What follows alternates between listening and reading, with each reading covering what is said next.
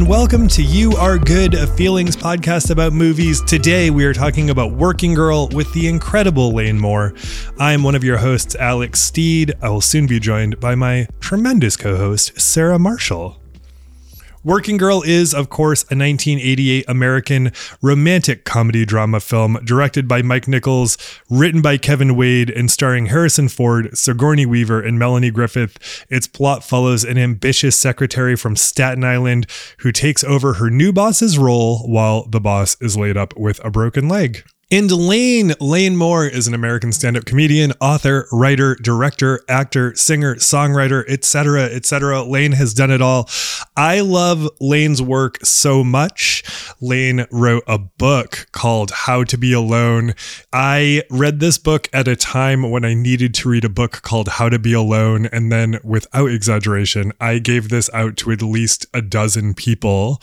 I think this book is tremendous. I think everyone should read it. It's about one of our primary issues, which is not knowing how to just be with ourselves. It's so good. It's so good. This is kind of a rare setup. We don't really uh, bring people on to talk about movies they have not seen. Usually we have people talking about movies that they have seen and that they have a deep, you know, attachment to or a, a dynamic relationship with.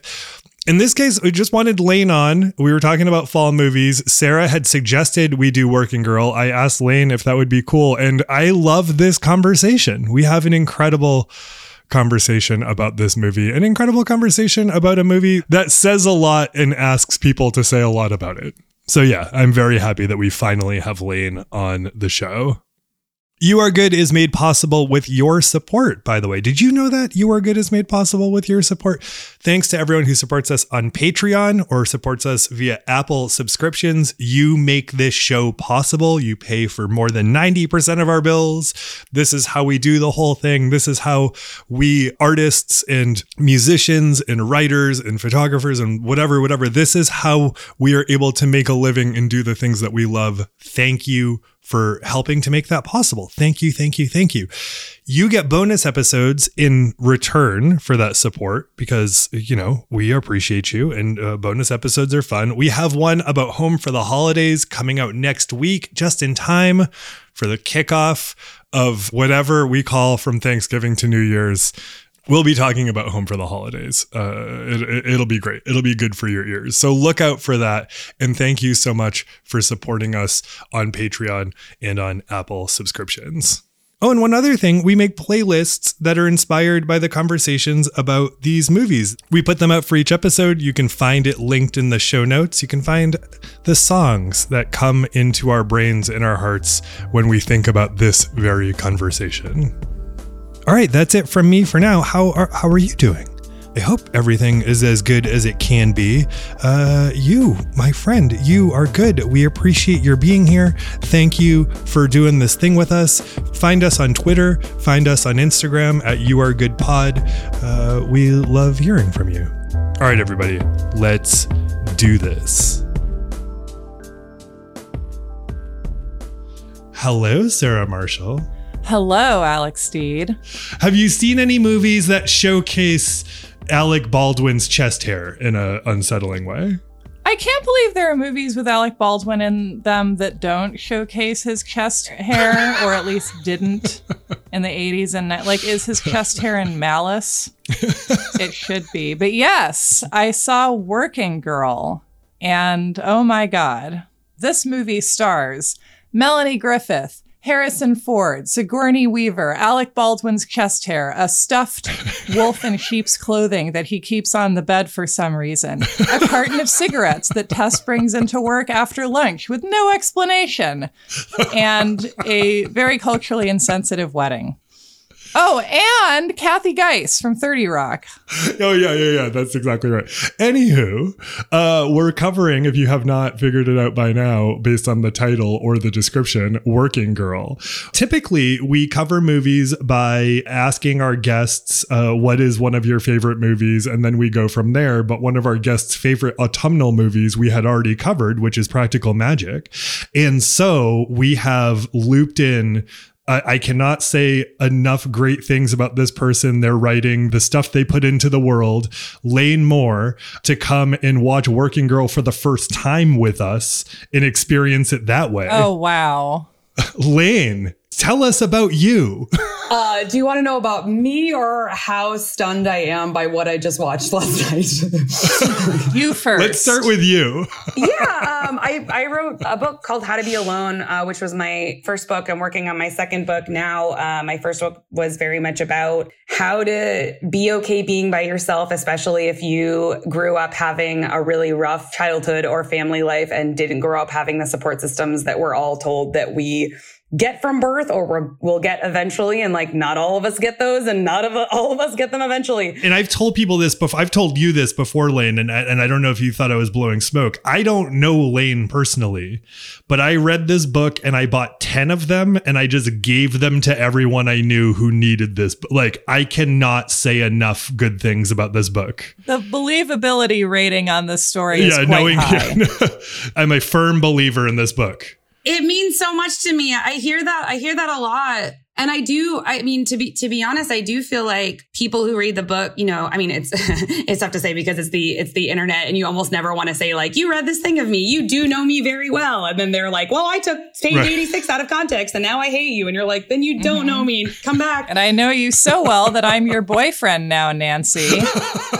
so like when people read my stuff online or listen to my, like, you know, read my book or, or whatever it is, I'm like, you do know me because there's no like secret other me. I don't have any interest in being like a separate, like this is a fake me and secretly, like I don't know how to do that, honestly. Yeah. So you do. And what is Tinder Live, Lane? Yeah, I uh, I do a comedy show called Tinder Live. I created it years and years ago because like when Tinder was really like first coming out because the first time I went on Tinder, and this is for all dating apps. Because sometimes people are like, "What about Hinge?" And I'm like, "Well, that came out like two years later, so it's it's, it's not that it's so much different or it's not applicable." And it's like very different because it's yellow or whatever. right, Bumble's yellow, so Bumble's different. Yellow. Hinge is slightly blue. You got to think about the major differences. But the second I went on it, I was like, "Oh, this is chaos." Like the men's profile specifically, women's profiles like eh, not as chaotic, but men's profiles so chaotic. The yelling, the fish, the like, don't be fat. Like, wow, wow, you had 20 characters and that's where you went first. Great. Yeah.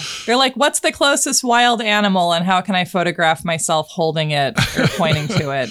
Even at its best, even the ones that are just funny and not hateful, I was like, oh, the potential for this to be like, on a big projector screen. We swipe live.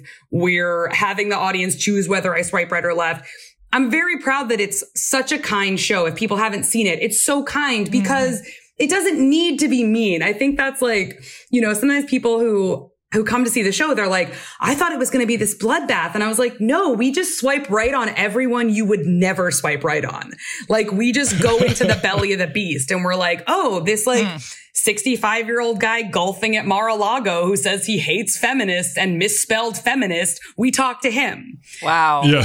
and just making something really funny. And then, I mean, to your accidental question, I do play a character on Tinder Live who's basically very young, very horny, very drunk. I think she lost probably three fourths of her brain and some kind of accident, but the types of men we swipe on love her. Great. Hmm. Great. Because she's just like a caricature of what I think a lot of guys want, which is like, what? I don't know how to spell or math, but I want sex with you. What?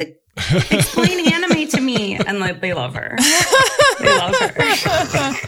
it's so fascinating that like any man confronted with that is like, this can't possibly be a bit. Like, why would it be a bit when it's never been a bit before? All right. So I look forward to getting more into both your thoughts and insights, particularly in this arena, particularly with regard to this movie. But first, let's have Sarah tour us through the wonder that is Working Girl, Mike Nichols' Working Girl, mm-hmm. Melanie Griffith's Working Girl. Let's do it, Sarah. It's not Mike Penny's. nope. It's Mike Nichols. He's five times it sure as good. Well done. Working Girl is a movie that I have been watching since I was probably 15. And every time I watch it now as an adult, I find a new thing to find troubling and I also love it so much. And it's on my like top five basic movies done in a really smart way, I guess. And also, it's an amazing document of its time, which, as I said before, is the moment at which I entered the world. And what a world it was. we open with a shot that I like to think took a chunk of the budget, where we start looking at the face of the Statue of Liberty and then move through the harbor. I don't even know what harbor and track the Staten Island ferry heading towards the downtown, and we hear the Carly Simon theme, Let the River Run, which always gets me. I love it. Totally. And from the beginning, you're like, these people are going to work on Wall Street. They're going to go to their job at Stratton Oakmont. This is not inspirational. but it feels inspirational. this is the prequel to Wolf of Wall Street. It feels right because they're just like, yeah, this is the American dream, and you're like, and crushing the American dream, but sure. You're the ones who are making it impossible for everybody else, it turns out. But uh, go off, Queen. So there has to be a cut, but you never notice it. We go in through the window of the Staten Island ferry and see Tess McGill, played by Melanie Griffith, and her best friend, Cynthia, played by Joan Cusack, and I think an Oscar nominated role. It was, yeah, for Best Supporting Actress. I looked it up. It is Tess's 30th birthday. Cynthia's singing to her with a little hostess cupcake with candles in it. And then we very quickly establish her as like she's a Staten Island striver. She's taken night classes, she's taken speech classes, she's hustling to her job, sharing a freaking desk with Oliver Platt wearing her cute little, you know, sneaks. Who has always been a creep. I feel like, eh, like even when he was like 13 years old, there was always something a little off. Like he played such a, he plays such a good creep forever. Yeah. So we established Tess as someone who is working at some kind of a like, you know, looks like kind of a dingy, small, whatever the fuck these companies are called. I don't care. Brokerage firm. That's really where it feels the most like out of the first 20% of Wolf of Wall Street. Yes. Like that is like where it feels like they're technically in finance. Yeah. And I'm sure that they are in finance. Like, cause to me, the level of fucked upness in that workplace doesn't suggest that they're like not doing their jobs. It's just like, you got to throw a few women under the wheels every day. Feed the beast. She's trying to get ahead and bring her ideas to the guys that she works for and with, and they just consistently ignore her because not only is she a woman, but she's a bimbo. Mm. And who could ever love a bimbo? I wish that was the title of this movie, like just a little bit. I'm surprised they didn't call it Secretary. yeah, well, that came later and a lot yeah. more avert. I'm sure that was in the running. No, I, yeah, and um, and so she got passed over for this company apprenticeship thing, but Oliver Platt is like, hey, we got a friend, Bob in arbitrage, who's looking for an assistant. And then she has a meeting with Bob Speck in arbitrage, who is Kevin Spacey.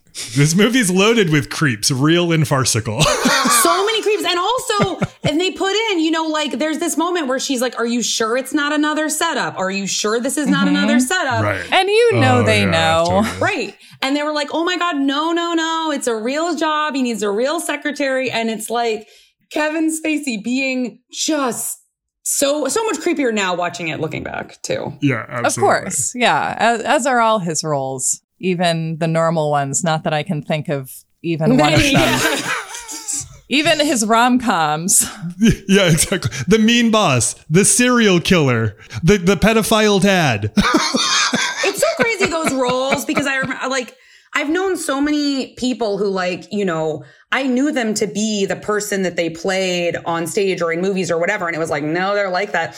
But the suspension of disbelief that so many people give where they're like, no, no, no, he's just really good at playing this like creepy pedophile guy. And you're like, why would he be good at that? What kind of person is really good at that? I'm worried. How did you get really good at I wouldn't be really good at that. I'm just saying. But yeah yeah, so she meets with Bob Speck in arbitrage, and it's a meeting that they have to have in a limo while drinking champagne and doing cocaine and watching a porno. Which, by the way, when they showed this movie on TV, which is how I first watched it the first 75 times, they cut out the porno, they cut out like anything involving nudity. So it's like actually very hard to understand why the plot points happen. You're like, wow, she just walked out on Alec Baldwin for no reason. so it's obviously a setup. It's obviously just one of those things. And she does what women in movies do and what I suspect women in life don't do nearly as much as I was raised to think that we did, where you're like, fuck off, Bob, and you spray him with his own champagne and get out of the car and just leave, just walk away. Yeah, that would be so, so great. And you don't realize that exactly that that's like wish fulfillment. Yeah. That's like what you do like after 10 years of trauma therapy. You're like, I wish I'd been like, fuck off, Bob, and like gotten out on the West Yeah. Side Highway in the rain and just been like, oh well, like, Yeah. and then went on to achieve my dreams. Like, no, you skip some steps. That would be a good like fan fiction uh, where it's like she hits her head and then the rest of the movie is a fantasy and then she wakes up at urgent care with Bob from arbitrage. but it doesn't do that. So, No. so yeah, she gets out, she goes back to work, she types onto the like stock tape ticker thing that goes around the ceiling. Oliver Platt is a sleazoid pimp with a tiny little dick. I love how long that is. totally. I love t- like tiny little dick is such a funny phrase. I love it. It's someone who isn't normally crude and isn't super creative in this area. Yeah, totally. She just pulled what she could. The meanest thing she could think of, tiny little dick. We've seen her go home to a surprise birthday party the night before with her boyfriend, Alec Baldwin, who is suggestively sitting in bed next to a wolf in sheep's clothing stuffed animal. I cannot stress this enough. He doesn't even wear sheep's clothing. Like that's the funny thing. Right. Like this guy's just a wolf. He's just fully a wolf. He's like, hey, I'm a wolf. And now she comes home to find one of my favorite scenes where he's like just in full flagrante delicto, like fully naked, fully having sex. It literally looks like a scene from a porn. Like you can almost see where it goes in. And I am not being crass. Like I literally look to be like, can I see it? Yeah. I think I can see it. Like I've never seen a movie that was like nominated for an Oscar have have a scene that was so much like I feel like I can see it happening. I love it. They're like, let's have sex in this brightly lit room. That shook me up. I was not expecting that because so many movie scenes are just like she's of course having sex somehow through her underwear. Like they're they like Yes. take these like modesty cheats, and that one was like, oh, that must have been an awkward day for the intimacy coordinator who was not there. Did they even have intimacy coordinators in the 80s? Or was it just like, just throw on some flesh colored panties and, and hump your, this guy you just met? Just get, get in there. I don't even think either one of them had panties. That's how much you saw, and that's what I mean. I'm just like. They definitely did not have that there. It was like, you cool with being fully nude and just like being right up against his junk, right? It's the scene requires it. Mike Nichols was like, we'll only have essential people on set, like 20, 25 guys. Like it'll be just, it'll be totally so fine. weird. Just a bunch of guys eating hoagies. Just take your clothes off. It's fine. And so unnecessary. Like we get, like usually it's like they show it from behind. I'm so obsessed with this scene because it was so abrasive. That's the only like word I can use to describe that. Yeah. And then we get possibly Alec Baldwin's greatest line in a movie of all time, edging even ahead of the one in Malice, where he says, I am never sick at sea, because he's quoting Gilbert and Sullivan to show that he's evil. Tess, this is not what it looks like. I mean, it is what it looks like, but I can explain. and then, uh, Melanie Griffith storms out reasonably, and then all of her friends spend the rest of the movie talking about how awful she's being for not giving Alec Baldwin more of a chance by agreeing to marry him the next time she sees him. Incredible. Yeah, so like you walked out on him without even letting him explain. I'm like, we saw. I swear, I've watched. I've watched some far more like hardcore stuff that I did not see that much. Like she walked in on that. She walked in on that, and they're like, "Give him a shot. He's a good guy. He put his penis in another lady once. Oh well, Staten Island rules are different." Like Yeah. that's not. That's literally how she talks. By the way, for anyone who hasn't seen it, I'm not even doing a comical version of it. It's so over the top. Her accent. it's in that. beautiful. I'm pretty sure this was at the height of Mike Nichols' crack addiction, so I, I don't know if that has anything to do with it. But you know, he was like, he was like, let's put it in there. I forgot Mike Nichols did crack. Wait, was he really on crack? Oh yeah, for sure. He had a heart attack in like 86 that was I think cocaine focused. I think he kept going after and was was like, well, I can smoke crack. Crack goes down so much easier. That explains so much because I don't know that I've seen very many Mike Nichols movies and so many of these lines, but I was so aware that like he was supposed to be like one of the best writers ever, and so many of the the lines in this, I'm like he wrote that. That was not a first draft. That was not a we'll put something better in there later. That was like that's the line. Mike Nichols had a had a wild uh, from heartburn to Wolf. So Wolf was like mm. 1994. I think it was a time. I think it was like a big time for Mike Nichols personally. the only thing I just want to say as an aside to close this Mike Nichols parenthetical is, and this is funny that I can't remember any of these specifics because I read the biography of Mike Nichols last year and it's all I could remember when we weren't covering covering Michael Nichols movies. But the person tying it together in this movie, and I feel like this is part of the payoff, is what happened in this movie, is one of his close friends that convinced him he needed to go check himself into treatment was Carly Simon. Aww. Oh. Carly. That's nice. Yeah. He's like, You want to write the theme for a movie? Thanks for saving my life. and what a theme she wrote. It's a good theme. It's like the Arthur theme. It's like back when you could just have a big theme in the middle of a movie.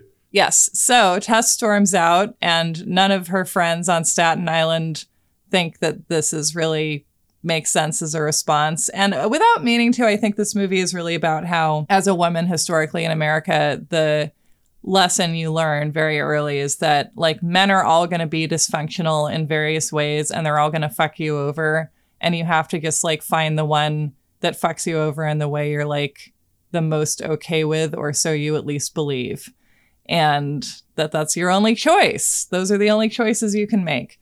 So we establish her. We have her birthday party. She has a horrible meeting with Bob and arbitrage. She comes back to work and says that Oliver Platt has this tiny little dick. She gets fired. She goes to an employment agency where Olympia Dukakis helps her find a new job at the firm of Petty Marsh, where Sigourney Weaver has just come down from Boston.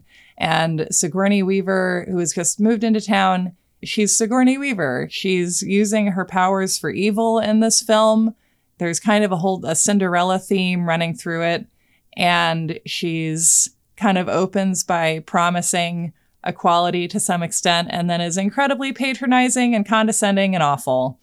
I do think that one of the true lessons of this movie as well that it knows it's telling us is that men in male dominated industries are often horrible but the women can be worse. Yeah, which was such a I think as somebody watching this for the first time, especially, I was like, oh wow, this is really and it, it felt like it was doing it in a smart way. And I mean, I, I don't know about you, but there were a lot of mm-hmm. things that I really was like, oh yeah, that has happened. I don't know if I saw it as a kid, if I would have known that, but I think seeing it as a woman who's been in some really male dominated areas. And then you're just like, oh my God, thank God. I'm like working with other women. Great. And then you're like, oh, come on. Yeah. Come on. You're going to do this? Why?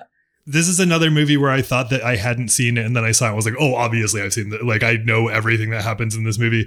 But I was really surprised by all of that with the Sigourney Weaver character. I was surprised by like how well they handled it. I was surprised by how well they like handled the turn. I was surprised by all of that. The only thing I felt was, and we'll talk about this, I'm sure, in a bigger way, lacking big time is that like maybe 90% of the reason Sigourney Weaver is like that, and I only know this through people in my life who have been the Sigourney Weaver in this situation, is they were created by the male workforce. She was also created by preps. So let's not leave that out. Yes, absolutely, totally. And there's a lot going on culturally at that point, which is great. But yeah, I feel like it's like a lot of women, particularly like if they're in corporate settings, if they are in the significant minority in the workplace, like an expectation to double down on chauvinism is present. We didn't get commentary on that necessarily. Uh, we just talked about her bony ass, but it was right, still fun. Yeah, exactly. There was only so much they were going to be able to do. And also probably wouldn't be realistic for her to have that realization or for either one of them. Mm-hmm. I don't think we were at the point culturally. Totally. But even then it sucks because it's like you can have the knowledge that like,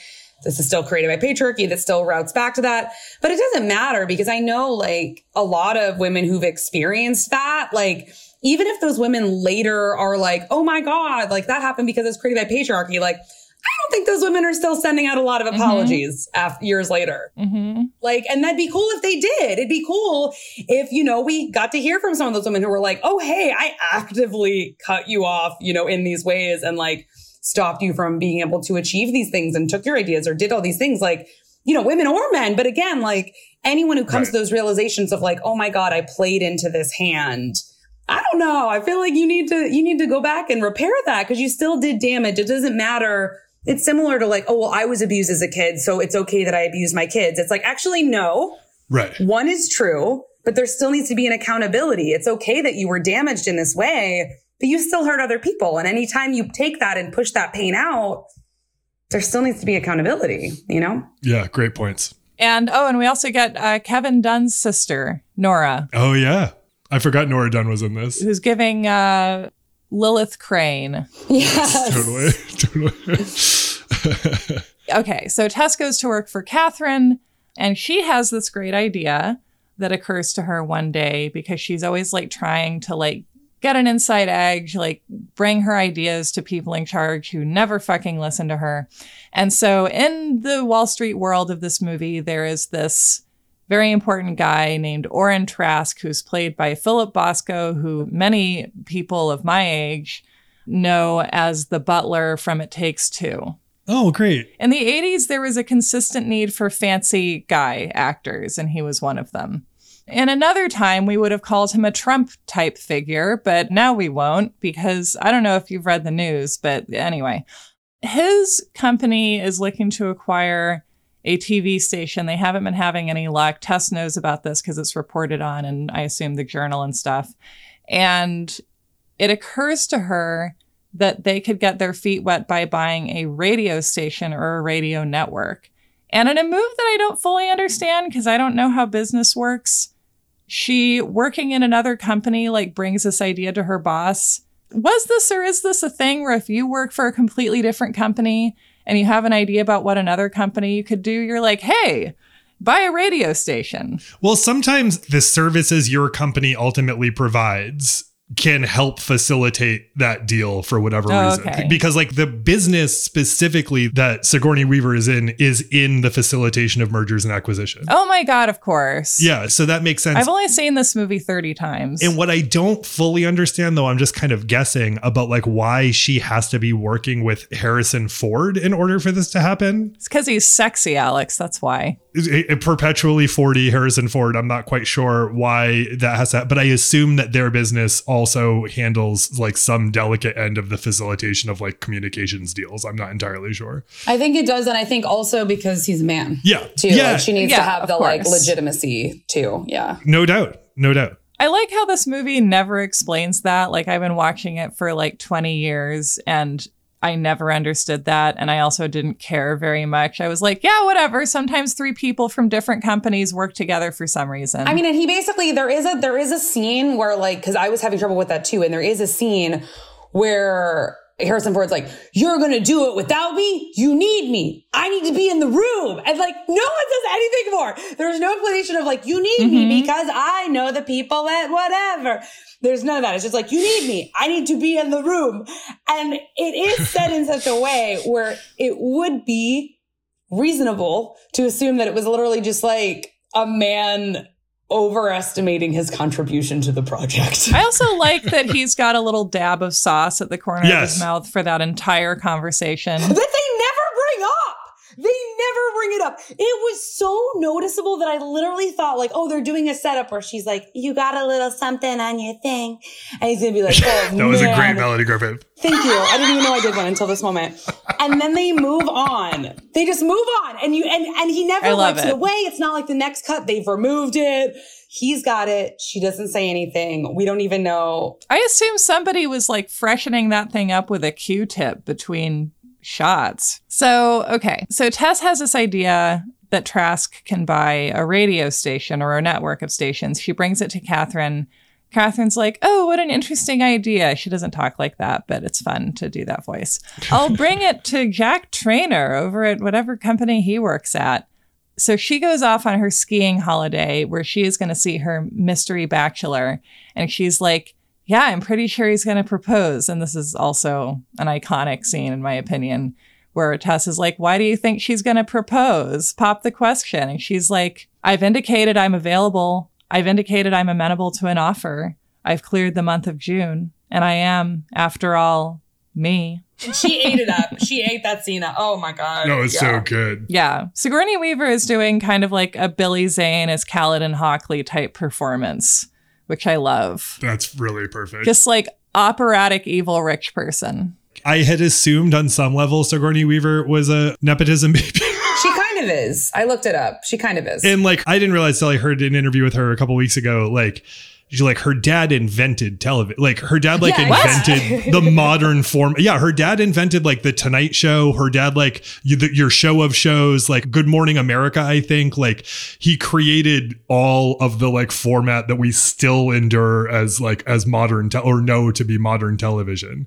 And I really like when she's able to channel that in a role. She's not like doing an invention of what she thinks like a yuppie preppy would be like she is a yuppie preppy. She's able to bring it to the role And she always does to some extent. in a lovely way still. In a very, I think, self-aware way too. Yes. Yes. It's interesting though, because there's plenty of there's plenty of people who come from that background who I don't think could do it either. So that's it's interesting No. because they don't have that self awareness about it. I think is what it is. Right. She can really see it and harness it in a really incredible way that I think a lot of people who grow up to your point, Lane, Yeah. who grow up like that, like think that maybe it doesn't apply to them, but it very applies to them. Exactly. Like to be able to hold both parts of just like I come from this and also I know the ridiculous of this. And I think that a lot of people who come from that are very precious about it and can't see it that way or Yeah. won't see it that way. For sure. Or are in this mindset of like, no, that's what life is like. And it's like, oh, is it? But what's cool too is that like Tess responds to her in this like kind of, you know, really like gutsy move of just be able to be like, what if he mm-hmm. doesn't pop the question? And she's like, oh, well, well, of course he's going to. But I was just like, wow, I can't imagine like if I'm talking to my new boss and she's like, yeah, he's going to hop the question this weekend. This is going to happen. This to be like, what if he doesn't ask you to marry him? He might not. Like that's, I can't imagine. It was so like, whoa, that's spicy. I feel like there's so much about this character that comes down to like speaking softly to get ahead, Mhm. or just like saying things that you couldn't say if you didn't say them the way you said them Right. in the voice you said them in. That's probably it too. Is it's that kind of like Marilyn Monroe, like you're assuming I'm not very intelligent, so I'm going to say this, and it's going to sound like naivete. It's going to sound like I'm genuinely asking. I'm just a little baby. But meanwhile, she's just like, "How do you freaking know he's going to ask?" But you're not going to expect that from a little baby, a baby.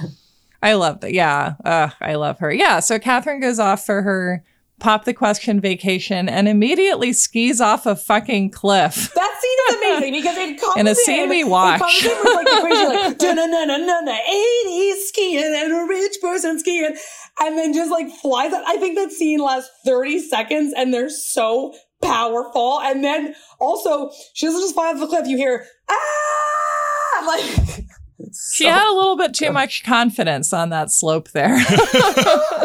And really, that's a thread that runs through this movie. She had a little bit too much confidence on that slope there. It And really that is. scene is so fucking funny. That scene It's so funny. To your point about like the joke with her is her level of confidence and then seeing it like implode on her a little bit. It's so bright and so beautiful and she's wearing that amazing jumpsuit that mirrors the dress Yeah, she looks so chic. Right, it mirrors the dress she was wearing mm-hmm. earlier when she's like when they're at that party. and what color is it, Alex? It is red and it's like just like her like little like her tiny bit of pep on her face like she's like gonna go seize the day and then in one and a half seconds fucking screams uncontrollably into the void It is so funny. And you just see the void. And then they're just like, next scene, you get it. She. And it's like something that I guarantee, you know, took up like one one sixteenth of the page. And they were just like, looks hot, very 80s, confident, screams, broken leg. Like it was just like, wow, it real no, and it worked. it's so funny that's so funny oh my god i love it so much And then we see her next in the hospital bed where she calls Tess and she's like, Oh, Tess. Again, she doesn't sound like that. I know, but I don't care. That's my voice. Was she in the teddy yet when she was in that scene? I don't remember. I don't think so because I feel like it would have really popped out at you.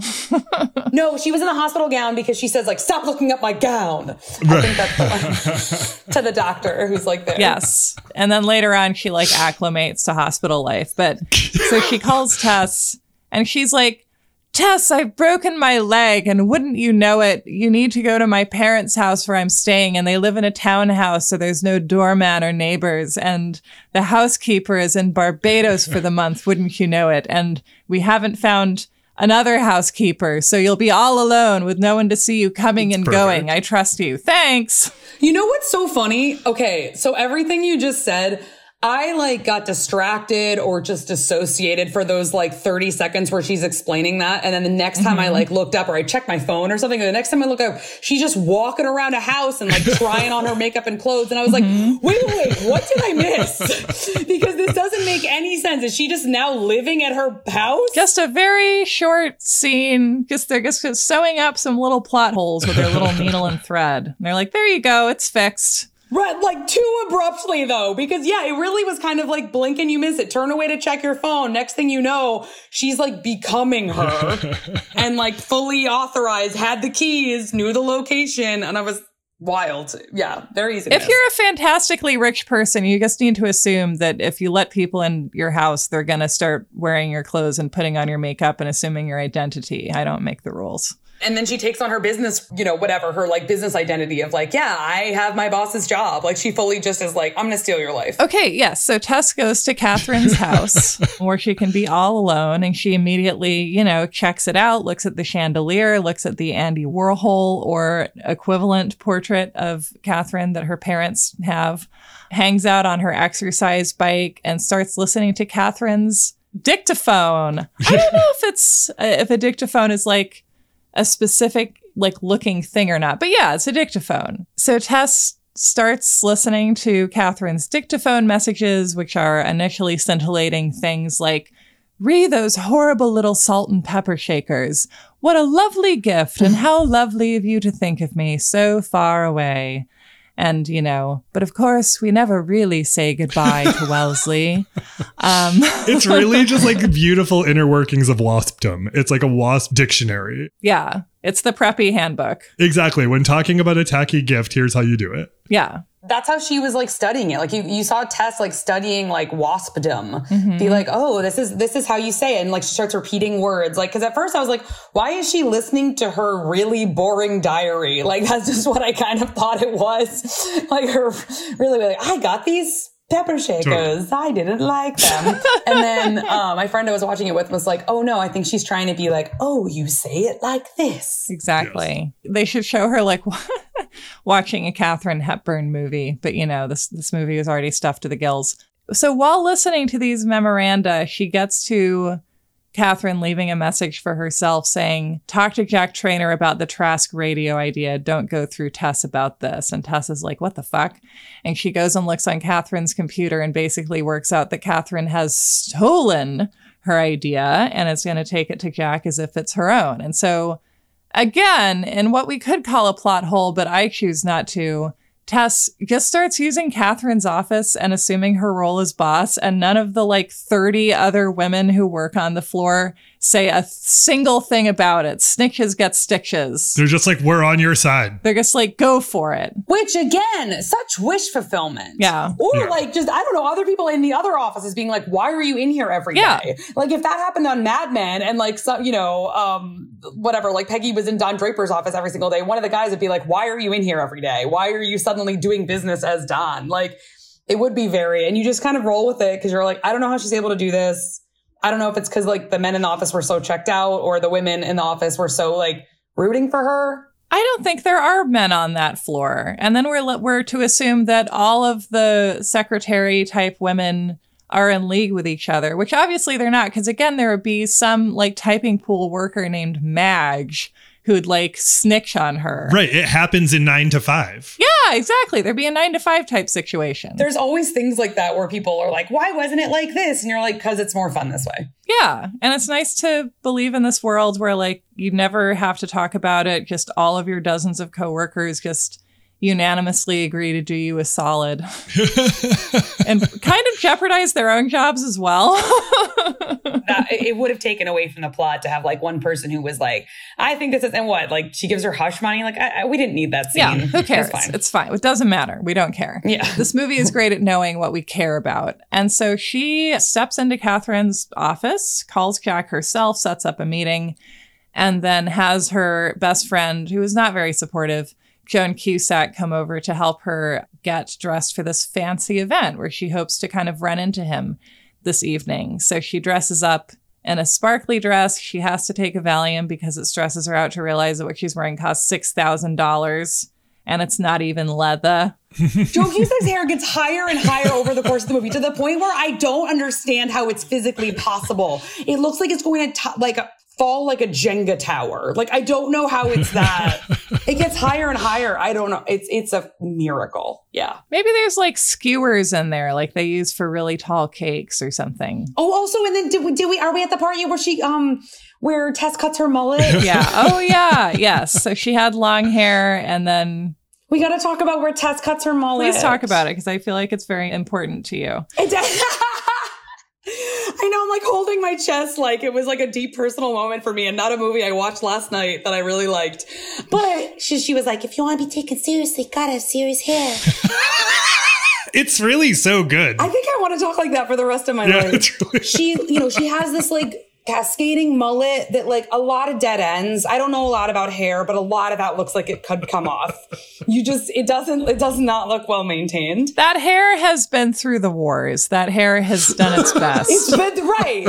A lot of bleach maybe, mm-hmm. not proper conditioning as somebody who was a, a platinum blonde for a long time. I feel like I just knew what, what happened. yeah. And then she finally was just like, you know, Cyn, I gotta be taken seriously. I gotta have serious hair.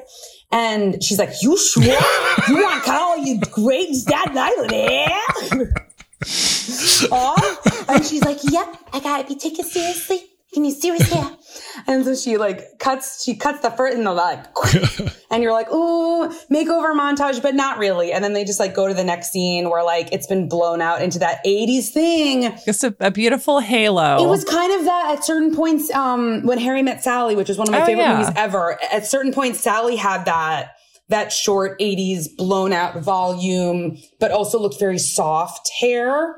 Looks great. It is. It looks like a beautiful cloud of like golden cotton candy. I think maybe the reason, like the deeper reason that hit me so much is because like I think there's a part of me, like, cause there's that scene too with um her boss, Sigourney Weaver, where she's just like, she's like, and I expect you to look a professional way. I expect you to look a certain way. And she's like, okay, well, how do I look now? And she's like, oh, you look impeccable, but I would rethink the jewelry.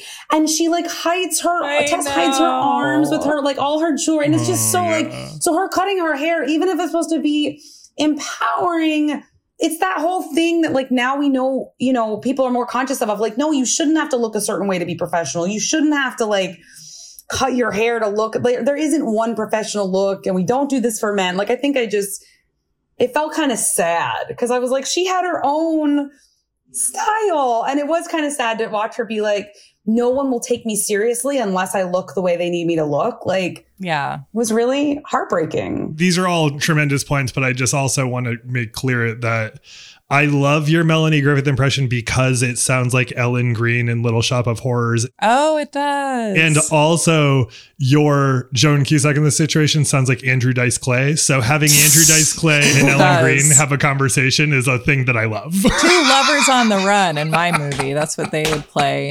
Joan Cusack, like I kept watching it because she didn't She's so good at disappearing into roles. That one, it was hard for her to disappear into, especially as somebody who had owned, who had seen her later roles before this. Mm-hmm. I was like, oh, they have put every blue eyeshadow on her. They like threw it at her and saw what stuck. I think it was hard for her to learn that accent. I just, it was good. I don't, did, did was it a little distracting to you? Like, not that the accent itself, but her doing it. I think it, that you can kind of feel the effort involved a little bit. And also, I don't know how much of my yeah sense of that is affected by the fact that Joan Cusack is like famously, famously, famously a Chicago person. right, right. She's so famously Chicago, and I love her Chicago accent so much. So hearing her being like, "Listen, you gotta do what you gotta do," like, what? Whereas for Alec Baldwin, it was just like slipping on a robe. He's just like, "You want me to dial up dirtbag twenty one percent?" Right. It's funny to me that Alec Baldwin on Thirty Rock was playing someone from Massachusetts when to me he's like Yeah. so Long Island, like he is Long Island. But it, it I guess it it like made sort of sense to people in the way of like making George Costanza Italian Yeah. when clearly Yeah. he's Jewish and based on Larry David. It's like, you know, it's the it's uh it's another white dirt bag place, Massachusetts. It's fine. He can do it. Yeah. I hadn't seen many of his 80s roles. I was I was only familiar with his later roles that I was like, wait, what? For a second I thought maybe it was his brother. Yeah. totally. One of the spares. Right? I was like, is one of the spare ones? Like. At least for a while, Alec Baldwin was doing like radio narration for like the New York Philharmonic or something like that. Like you'd be listening to a symphony and then you'd be like, that was Uh, a symphony. and I'm Alec Baldwin whispering to you for some reason. I just assumed that it was community service. I assumed that he got into some trouble and he needed to do something for a nonprofit, and they just let him do the announcements. for And they're the- like, okay, for your community service, you can do something that will get you more attention and prestige. I mean, that does check out. So He really rebranded though, because I remember like, I think a lot of his roles in the 90s and, and the way that like I had always viewed him was this like classic old movie star. And you see him in this movie and he just looks like yeah. you found him, yeah, under a pile of, of pepperoni. I just, like, well, you know, like being eaten by a rat. Like he's just like, what? Hey, huh? Like he's so chaotic. You find him under a pile of pepper. Yes, like yeah, him playing a character who like cheats on you and then is annoyed when you're like not agreeing to marry him. We haven't even gotten to that part. Oh my god. And then still flirts with you at his wedding or, or somewhat. Yeah, some wedding, a wedding. whatever. Anyway, okay. I'm, I'm I swear to God, I'm going to get through the summary. Okay. So Tess goes to the businessy, functiony thing with her serious hair, and who should spy her but Harrison Ford, who is finally showing up in this movie like 35 minutes in. I love that we get to construct a whole world, and then he shows up. 35 minutes into the movie, one hour into the description of the movie. Yeah. that computes. And this is the thing that bothered me most this time. He's like, "Hi Melanie Griffith. I'm just me. Let's not exchange names. I know I know I have a meeting with you tomorrow, but you don't know who I am. So let's drink tequila and then that Valium you took earlier will make you kind of pass out." And then he does the thing which I feel like I saw everywhere as a tween kind of around the year 2000. I feel like this was such a well-worn trope by then and I like to think we see less of it now where like woman passes out, guy takes her to his place, does the honorable thing, puts her to bed, but allows her to wake up thinking that something happened and lets her freak out about that for 12 hours. and then further, like, totally. And then, like, not just think it, but like, jokes in the direction that that's what happened for a while. I'm like, you couldn't swoop in and clarify? Because, okay, so like that is so horrific, but it is preceded by a line that made me question everything I had been told about Mike Nichols. And we have to mm-hmm. talk about it, which is because she says something to him like, yeah, you wouldn't think I know about business, but I do. He's like, what? And she goes, oh God, she goes, yeah, I have a head for business and a bod for sin. And it's playing. it's an iconic line, Lane. It's great writing. It's great. It was shocking.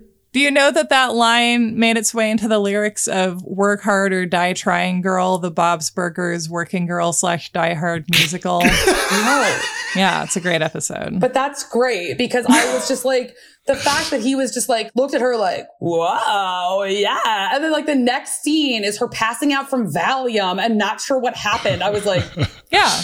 What a gear And the shift. movie's like, it's very romantic to do that. You're going above and beyond. Right. And not to go, not to get ahead of ourselves, but like, it was very late into the movie where like I turned to my friend I was watching with and I was like, are we rooting for them? Because there's some messy stuff here. Like I don't actually feel like they have this like oh like when Harry met Sally, I'm like I'm rooting for you to get together, even though this is complicated. But with them, I was like, there's a lot to unpack. I mean, I like to think that if that happened between Harry and Sally, he wouldn't put her to bed and then undress and also get in bed and sleep beside her all night. Right, and then right, and then he's like, he's like, did, she's like, did anything happen? And he's like, I don't know. You don't know.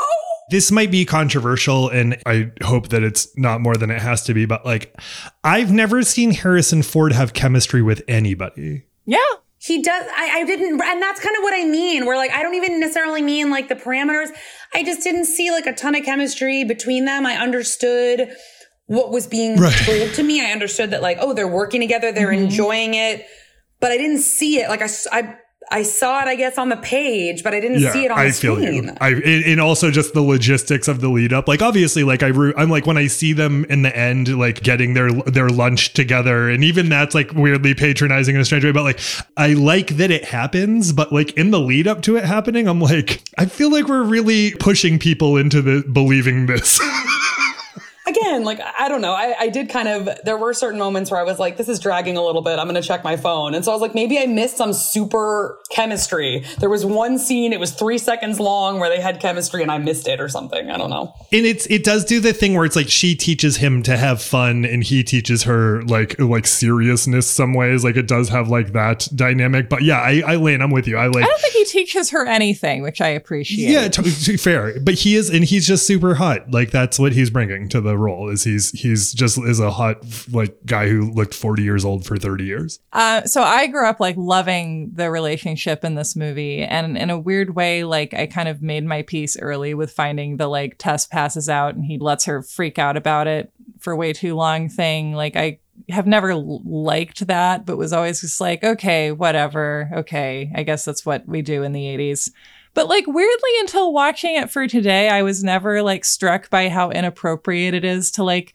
meet someone you know you have a meeting with tomorrow, not tell them who you are, and then like have kind of a date with them. I'm like, no, no, no, no why did this not bother me before? What's wrong with me? I think this says so much about how women are socialized too, because instead of just watching the movie and being like, there's a bunch of plot holes here, I was like, maybe I didn't get it. Like there was a part of me that's like, oh no, I must have missed something. And it's like, no, there are a bunch of plot holes in this movie that are just like, Wait, no, no, she literally just. I'm just a sexy baby. I must have missed something. Exactly. Like, I'm a sexy baby. I can't be taken seriously if I don't understand these plot holes. Yeah. And I also, for the first time, watched What Lies Beneath recently, which I had never seen. I was Ooh. like, felt like I'd seen it because I spent a lot of time in Blockbuster when it came out, I guess. And I feel like those little TVs in the blockbuster spent an incredible amount of time promoting it. but like that kind of makes me read all of Harrison Ford's roles differently because he like essentially is like showing up and doing what he always does. And then spoilers for what lies beneath. He is like just his normal Harrison Ford self and also a murderer. And it doesn't feel incongruous at all. You're like, yeah, that, yeah yeah, I, I, I hadn't seen much evidence. I think that was it too. Like having only seen his later movies, I hadn't. I had a whole conversation with my friend about like, was Harrison Ford a romantic lead? Like people like thought of him as this like really sexy romantic guy. I mean, and he's like, I get it. Like he's hot. He was a carpenter. Like I, I, I get it. But again, just watching like the chemistry, I'm like, interesting. That's his whole. It's just that he's hot. Like I don't think he brings. He's, eh, he's charming. Hot. He's like projecting charm out of his pores, but it's not like mixing with anything. Yeah. So she she wakes up. She's like, "Oh, holy good God in hell, what happened last night?" She rushes off to her meeting. Who the fuck should be there but Jack Trainer?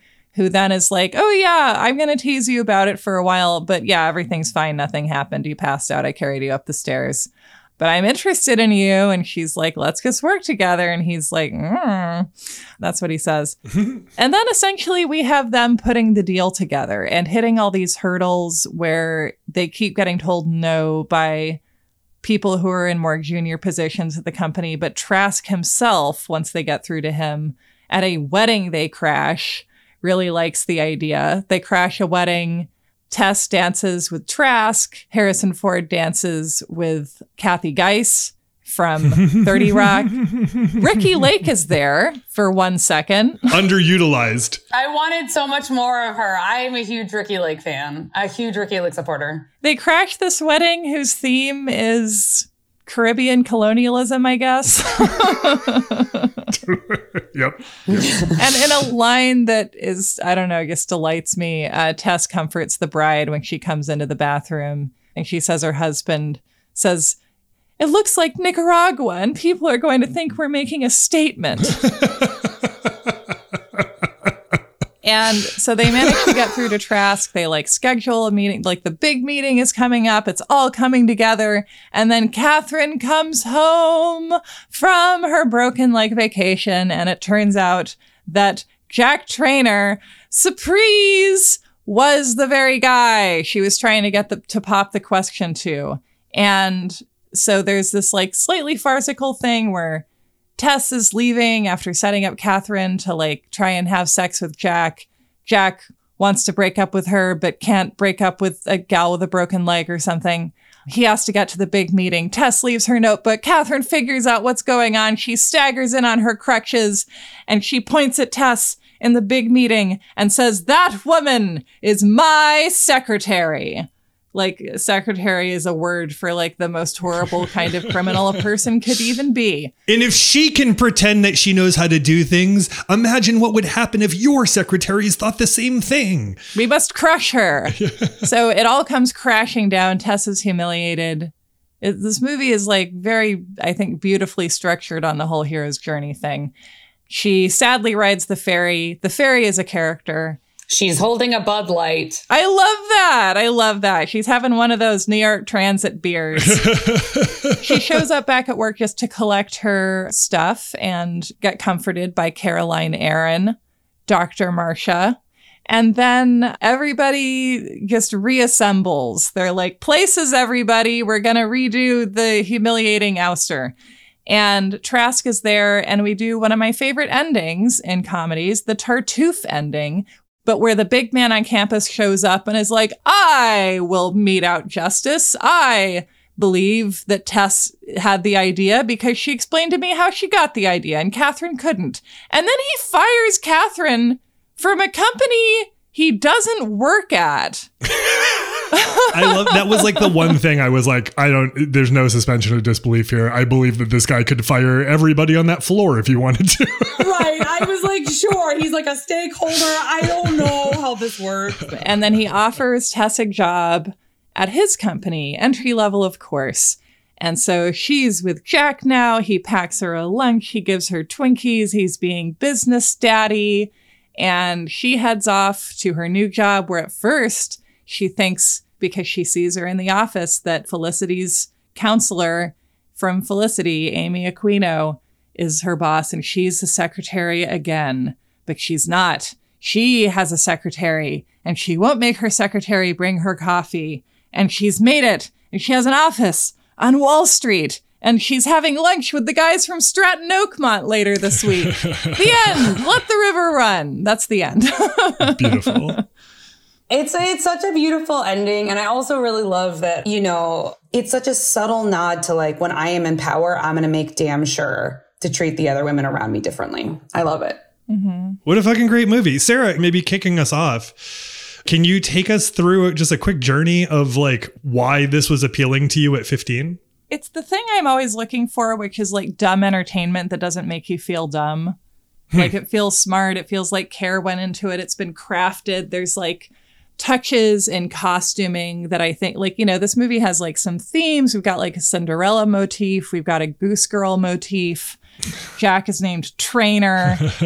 we have that like lovely moment where he like changes his shirt and all the secretaries in his office cheer. That's where I was like, oh, I've seen this movie a hundred times. yeah. Because you've watched TV in a motel before, I'm sure. Totally right. And it's just like, it's like a lovely wish fulfillment rom com that both highlights and erases structural inequalities and is like just packed with all these lovely little moments, which like we talk about this all the time, but I think that movies are really made out of moments and plot is an excuse for moments. And it's about our girl getting what she wants. And I love that. Yeah. And really, in that way, too, taking a lesson from Sigourney Weaver's book of when she's like, you got to go out and get what you want. And she's like, okay. I will. Sigourney Weaver offers a masterclass in gaslighting. Like Yeah. she gaslights the fuck out of this person in order to like not just like put her in a point of submission, but be able to harvest her best ideas, which is mm. fascinating. And it's so tremendously satisfying to watch Melanie Griffith find out that that's what's happening and then just take literally everything Sigourney Weaver has said. And she's not doing it to like get to get her where like I'm 100% motivated by fuck you and she's like motivated by like wanting to actually advance herself in a healthy way. But she does that by taking everything literally this person has been, you know, manipulating her with. And it's so cool. It's such a smart thing. It's so cool because again, in a, in a real movie, that person would just excel farther and farther and farther up the ladder and right.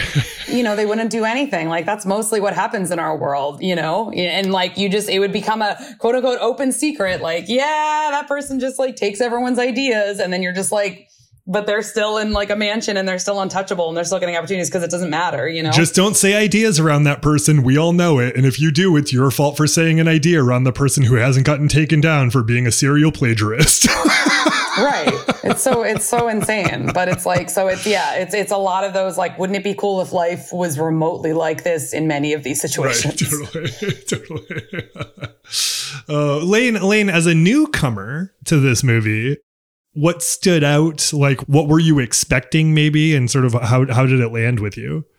I think I was like pleasantly surprised. Yeah, like like we talked about with the gender dynamics because it's one of those things where like it always sucks to see a woman in power with a woman who works for her and to have the woman belittle her and do that thing because you know, you don't want it to become something that's just like, oh, women can't work together. They're catty. It's like, no, no, no. That's actually not what the overall problem is at all. Like that's reducing it, you know? But bring it did such a beautiful job of bringing in like, oh, but that does happen, you know, for the reasons we talked about. And then I think what saved it for me too was that ending of her being able to be like, oh, now I have a female secretary and I am a female boss and I'm going to do things differently with this. I'm not going to take that internalized misogyny. I'm not going to take what was done to me and be like, great, now I get to steal her ideas and push her around. Like, I'm going to do what I wish had been done was like, I thought was really lovely and more than I would have expected for 1988. Well, and to that point, I do want to. I don't want to take back things that I said earlier about what's not fleshed out, but like I do think that illustrating her doing what you have said, which is saying like, I don't know, we'll make it up as we go. I'm not going to pretend I know the answers. The place I got all the answers from is fucked up. Like being this kind of like workplace is it definitely, you know, it, it shows and doesn't tell necessarily. Like it does a great job of like by setting up with that ending, acknowledging kind of all of the power dynamics that landed Sigourney Weaver where she was prior. And it doesn't like then tell it to you in a sanctimonious way or like give you a weird voiceover to like tie it in a bow for you. Mm-hmm. So, Lane, I'm not quite sure if you're familiar. So, usually at this part of the episode, this is left over from Why Are Dads. We acknowledge one person who was an actual father who was the CEO guy in this movie, right? What's that guy's name? Mm-hmm. Bosco. Bosco was an actual dad in this movie. Who, in your view, and please interpret this however you want, is the daddy of this movie? Yeah, I think it was like the, yeah, the, the the boss, the fancy boss man who like finally believes her that this was her idea. I feel mm-hmm. like it's that like protector energy. It's that like, no, I believe her. That makes sense. Let me call you out. Like there was a real like uh, did you did you lie about my kid? Did you, did you try to screw over my kid? There really was, and not even in like a, a patronizing way, but in like the way that you would want a dad to be like, Aw. "You did this to my daughter. You did this to my daughter. Oh yeah, tell me how you thought of the idea." And she can't do it, and he's like, "Oh, not with my kid." And then he's just like, "Come work for me. You're gonna take. You got fire in your belly." Like he's got such great dad energy. I love it. Totally. That's awesome. Sarah, Yes. we know that Bosco was a father. Uh-huh. Who was your daddy of this movie? You know, I guess I feel like I need to emphasize because it's hard to not take it for granted for me, I guess, at this point, that like Tess in this movie has so much composure.